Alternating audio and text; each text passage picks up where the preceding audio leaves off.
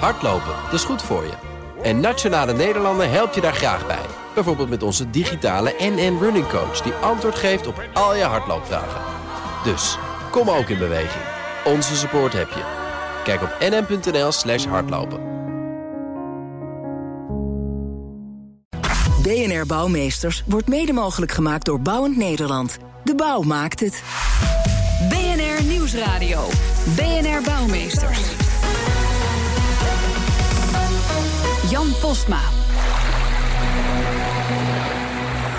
Ja, we zijn even verplaatst naar het water, want in Nederland kan je daar niet omheen. En we maken er dan ook optimaal gebruik van. Zeilen, zwemmen, kitesurfen of gewoon een dagje naar het strand. Maar naast plezier betekent water ook strijd. Hoe blijven we dat water steeds een stapje voor? Nederland is koploper innovatief watermanagement. En daarom roepen ze in het buitenland maar al te graag onze hulp in. Duurzame dijken en wereldberoemde waterkeringen. Welkom bij BNR Bouwmeesters voor de bedenkers, bouwers en bewoners. Te gast Henk Ovink, hij is Nederlands eerste watergezant. En Henk Massink, docent aan de Avans Hogeschool voor de opleiding civiele techniek. Welkom allebei. Dankjewel. Dankjewel. Ja, en als ik een vraag heb, dan stel ik hem gewoon altijd aan Henk. Dat is makkelijk. Geen verwarring, toch? Dat komt, helemaal goed. Ja, hè? Uh, Henk Ovink, watergezant. Uh, moet innovatief watermanagement aan de man brengen in het buitenland. Hoe doet u dat? Ja, eigenlijk op drie manieren. Eén, uh, water staat wereldwijd best laag op de agenda. Terwijl alles met water te maken heeft. Energie, voedsel, migratie, klimaatverandering, verstedelijking. Dus het moet hoger op, meer aandacht. En doen we van alles voor. Evenementen, projecten, samenwerkingen, veel met scholen. maar ook met politieke leiders. Mm -hmm. Het tweede is, nou ja, uh, ellende en kansen, noem ik dat altijd maar. ja. Er is een ramp, uh, Bringing the Dutch. En je zei het zelf al. Uh, ik kom helpen samen met mensen uit Nederland, van waterschappen, van universiteiten, van onze ingenieursbureaus en ont onze ontwerpers. Om te kijken hoe we dingen beter kunnen doen. Of een kans, hè, bedrijfsleven of een ambassade of een internationale organisatie zegt. Hé, hey, hier kunnen we deze plek, deze regio, dit gebied kunnen we echt voorbereiden voor die toekomst in het licht van klimaatverandering. En dan kom ik bij het derde. En dat gaat echt over. Die toekomst is onzeker en dat wordt steeds onzekerder. En die opgave voor water en klimaat en verstedelijking wordt ook groter. Mm -hmm. Daar moeten we dus nieuwe oplossingen voor bedenken. Want de antwoorden op van het verleden passen niet meer. Een reactie op een ramp van gisteren is eigenlijk een heel slecht idee. Je moet je voorbereiden naar die, op die toekomst. En, en daar hebben we inspirerende voorbeelden voor nodig. Mm -hmm. een, een projecten over de hele wereld helpen ontwikkelen met Nederlandse expertise en lokale en regionale kennis. Die een nieuw voorbeeld kunnen zijn, echte inspiratie. Daar gaat het uiteindelijk ja, om. Ja. Dan, dan wil ik eerst al even terug naar punt 2. Want u zegt van nou, uh, de, de, kansen en de rampen, zeg maar, even op één uh, hoopje gegooid. Dan komen ze uh, bij ons uit, de Nederlanders. Is dat ook echt zo? Wordt u dan al zelf gebeld? Of moet u daar ook nog wel wat werk voor doen om ze bij u uit te laten komen? Het is altijd en-en, hè. en we worden zelf gebeld. En we werken daar elke dag keihard aan. Hè. Het Nederlandse kabinet heeft een internationale waterambitie uh, uh, afgesproken. Uh, ze hebben mij gevraagd om gezant te zijn, waterambassadeur voor Nederland. Dat betekent, ik mag 24-7 de wereld over. Mm -hmm. Om die aandacht voor water te vergroten en tegelijkertijd die match te maken tussen lokale kansen en ellende en Nederlandse kennis en expertise. Dus dat betekent, je wordt gebeld, ja? maar je creëert ook een vraag. Ja, want laten we dan eens kijken naar uh, een heel mooi voorbeeld van uw werk. New York, hè, daar, moest een plan komen naar orkaan Sandy een paar jaar geleden. Uh, u zat toen in die taskforce van, van Obama toen nog.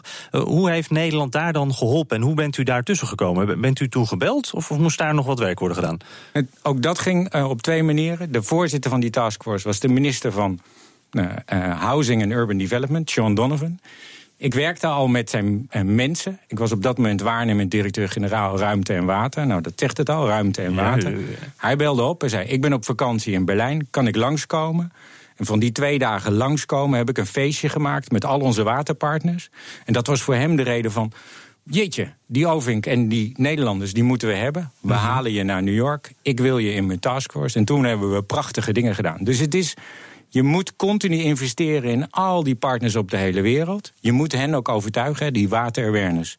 Dat het anders moet. Het moet mm -hmm. met alles in. Die samenwerking moet centraal staan. Die innovatie moet centraal zijn. Dat toekomstgerichte. Dus niet het verleden. En daar gaat het om. En daar zijn wij Nederlanders, ingenieurs, bouwers, baggeraars, dijkenbouwers, eh, waterstaat, waterschappen, de mm -hmm. overheid, maar ook universiteiten en kennisinstellingen.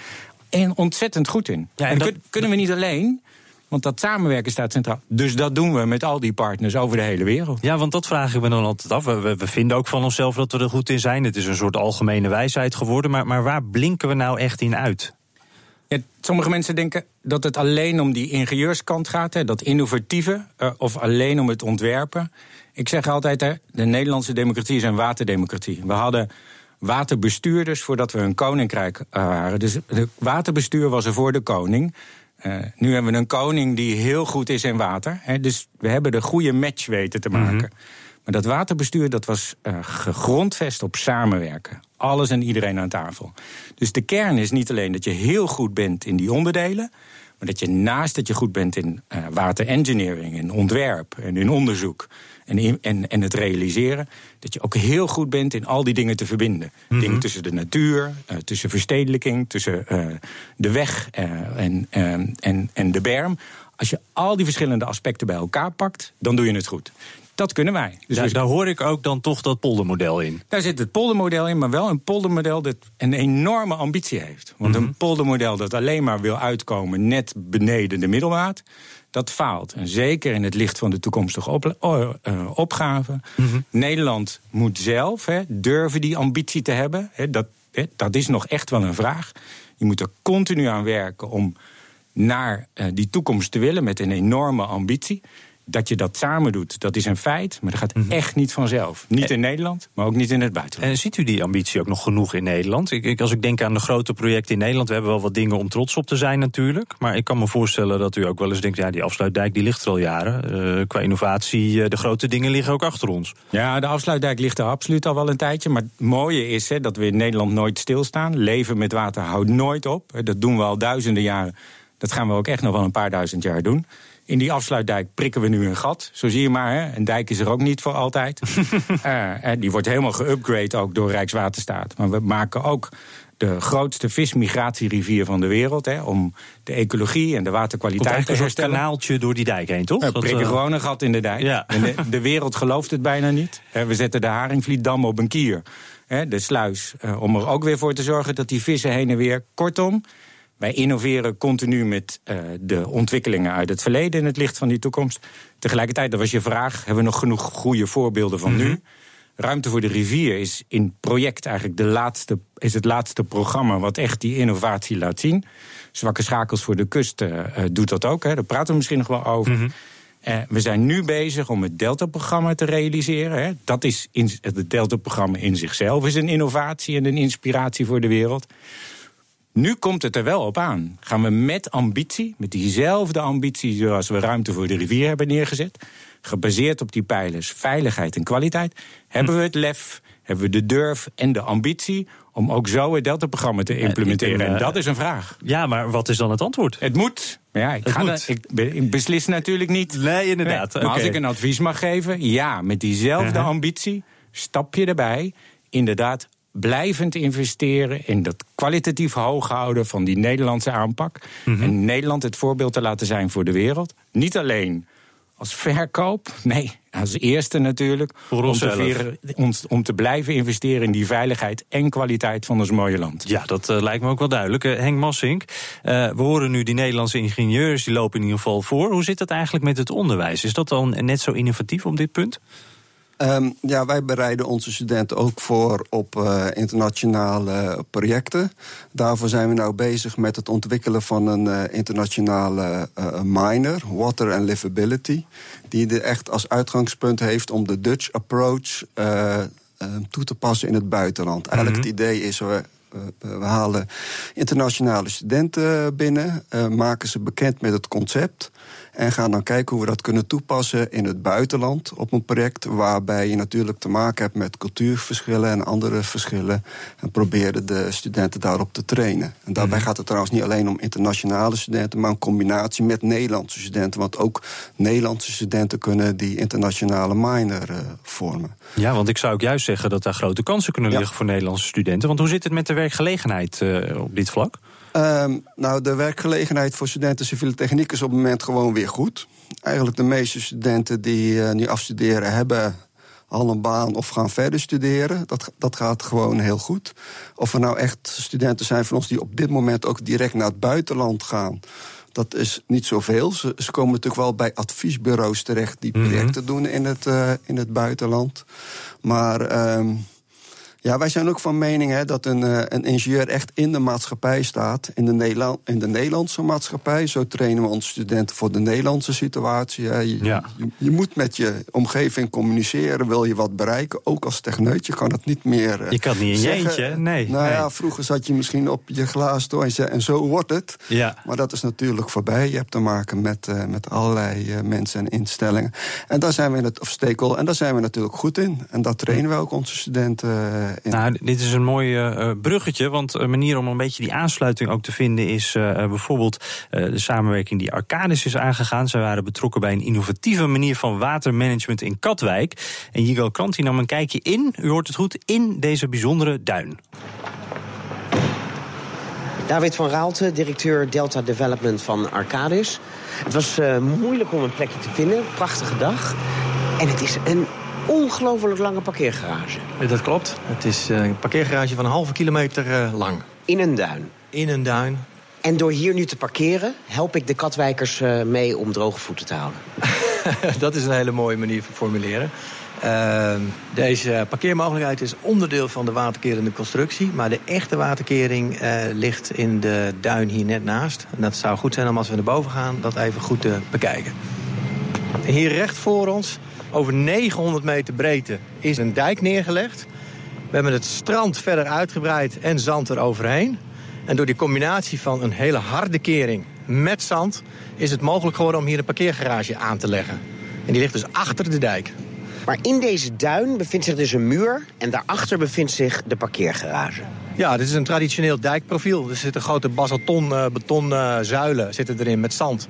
En dat beschermt uh, de kust zelf. En waarom moest deze extra bescherming er komen? Katwijk heeft het honderden jaren zonder gedaan. Er is in Nederland gekeken naar de klimaatveranderingen, de zeespiegelstijging... en bepaald dat langs tien plekken langs de Nederlandse kust zwakke schakels zijn. Die zijn binnen het hoogwaterbeschermingsprogramma opgepakt. Katwijk was er één van de tien van. Als hier niks zou gebeuren, zou het hele achterland op een gegeven moment wel onder water gaan lopen. Maar wat helpt het nou dat er zo'n versteviging in het duin zit? Want als het water er overheen slaat, slaat het er toch gewoon overheen? Ja, dan slaat het er uh, wel overheen. Maar bij duinen heb je altijd uh, afslag van de duinen, van het zand. Dus er slaat altijd zand weg. Dus als je daar in de verte kijkt, dan zie je de oorspronkelijke veel hogere duinen. Nou, dat is niet te doen hier, want dan heb je totaal geen uitzicht meer vanaf de boulevard uh, richting zee. Dan waren de katwijkers uh, in opstand gekomen. Ik denk dat men niet echt blij zou zijn geweest, nee. En hier hebben we een extra constructie in de dijk gelegd die tevoorschijn komt als veel van het zand weggespoeld is. En dat zorgt voor die extra sterkte. En dat is uniek in de wereld? Dat is uniek in de wereld dat je het combineert van hard en zacht. Ja. Ja, en parkeren en beschermen, dat is eigenlijk ook een hele mooie combinatie natuurlijk. En dat vinden ze in het buitenland ook. Veel buitenlands bezoek daarom in uh, Katwijk, maar daarover hoort u uh, straks meer. Henk Ovink, is dit nou ook zo'n project waarmee u in het buitenland een beetje kunt shinen? Dat u kunt zeggen van, nou kijk eens wat wij nou hier gedaan hebben. Ja, die zwakke schakels zijn eigenlijk allemaal individueel uh, van die prachtige voorbeelden hoe we dat in Nederland doen kwaliteit en veiligheid met elkaar combineren. Een groot strand, he, het is breed aangelegd om ook die golfslag uh, te verminderen. Die uiteindelijk dat duin aantast. Dat doen we bij de Hondbossen en Pettermerzeewering. Een beetje noordelijker van Katwijk in Noord-Holland uh, ook. Uh, Scheveningen Boulevard, maar ook de zandmotor bijvoorbeeld... is ook een onderdeel van die zwakke schakels. -hmm. Het, die, elk jaar zou je eigenlijk die kust, uh, zou je zand suppletien, dus meer zand op het strand, omdat het gewoon weg wordt gespoeld mm -hmm. door stormen, maar ook door de golfstroom. Uh, daar hebben de uh, ingenieurs en baggeraars van Nederland bedacht, zo'n beetje ten tijde van de aanleg van de Tweede Maasvlakte. Hey, we zijn toch aan het baggeren. En, en die, die afslag vindt plaats. Maar Stefan, we maken een eiland voor de kust. En dat eiland uh, wordt door de stroom, de stroming van de zee, wordt het zand van het eiland van, als vanzelf over de kust verspreid. Dat noemen we nu de zandmotor. In het buitenland kijken ze er echt naar. Dus de sand motor of sand engine. ja. Dat is echt een innovatie. Dat is uh, echt een pronkstukje van Nederlandse maar ook landschapskwaliteit. Uh, wordt dat ook al opgepikt? Want u zegt ja. ze kijken erna. Ja, dit wordt ook toegepast ja, in het dus buitenland? Wordt er gekeken hoe we zo'n zandmotor op andere plekken zouden kunnen inzetten? Dat gaan we nu proberen in het Verenigd Koninkrijk. Hard nodig, hè, zou je kunnen zeggen. Maar er zijn ook andere plekken in uh, uh, Azië, maar ook aan de oostkust van Amerika hebben we gekeken, uh, niet alleen naar uh, orkaan Sandy, uh, maar daar komen elk jaar flink veel stormen langs die oostkust. De Army Corps of Engineers, het Amerikaanse Rijkswaterstaat, Mhm. gooit elk jaar een enorme bak met zand op het strand. En het jaar erop is het weer weg. Ja, ja, dat kan de- dus handiger met die motor. Daar zijn eh, andere methoden voor. Dat wil niet zeggen dat je meteen zo'n motor maakt. Maar je moet dit soort kennis benutten om het elders ook te doen. zo nog even verder over hebben. En ook over die vraag van ja, het lijkt wel alsof er altijd een ramp nodig is om ons scherp en innovatief te laten blijven. Ja, eh, moet dat ook zo of kunnen we het ook voorkomen? BNR Nieuwsradio. BNR Bouwmeesters. Van over de hele wereld komen mensen naar Nederland om te kijken hoe wij omgaan met het opkomende water. En dat gaat alle- al lang niet meer alleen om de afsluitdijk of de Maaslandkering. Nee, ze komen ook naar Katwijk om daar de bijzondere dijk te bekijken. David van Raalte, directeur Delta Development van Arcadis. Is er vanuit het buitenland veel interesse in deze dijk in een duin? Zeer veel interesse. Ja, vooral omdat men de combinatie wil zien van een harde kering. Hè, dus een dijk in de duin met eh, duinversterking. Want hoe wordt het in het buitenland gedaan? Nou ja, wat, net zoals wij in Nederland in het verleden deden. We gingen of duinen doen, of we gingen een dijk bouwen. Maar de combinatie daarvan, en dat is ook ontzettend lastig om dat goed door te rekenen... dat zie je bijna niet. Je bouwt een eh, dijk en je stort er wat zand overheen. En het helmgas eh, groeit vanzelf. Ja, zo simpel zou het klinken. Maar dan te bepalen hoe groot en hoe sterk moet die dijk zijn... en hoeveel zand heb je precies nodig... dat is dus ontzettend complex. Omdat je het wel over een stukje waterveiligheid hebt met grote risico's.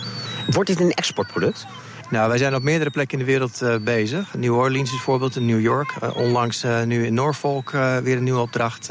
om te kijken hoe je daar de kust kunt versterken... en waterveiligheid kunt realiseren in combinatie met andere functies.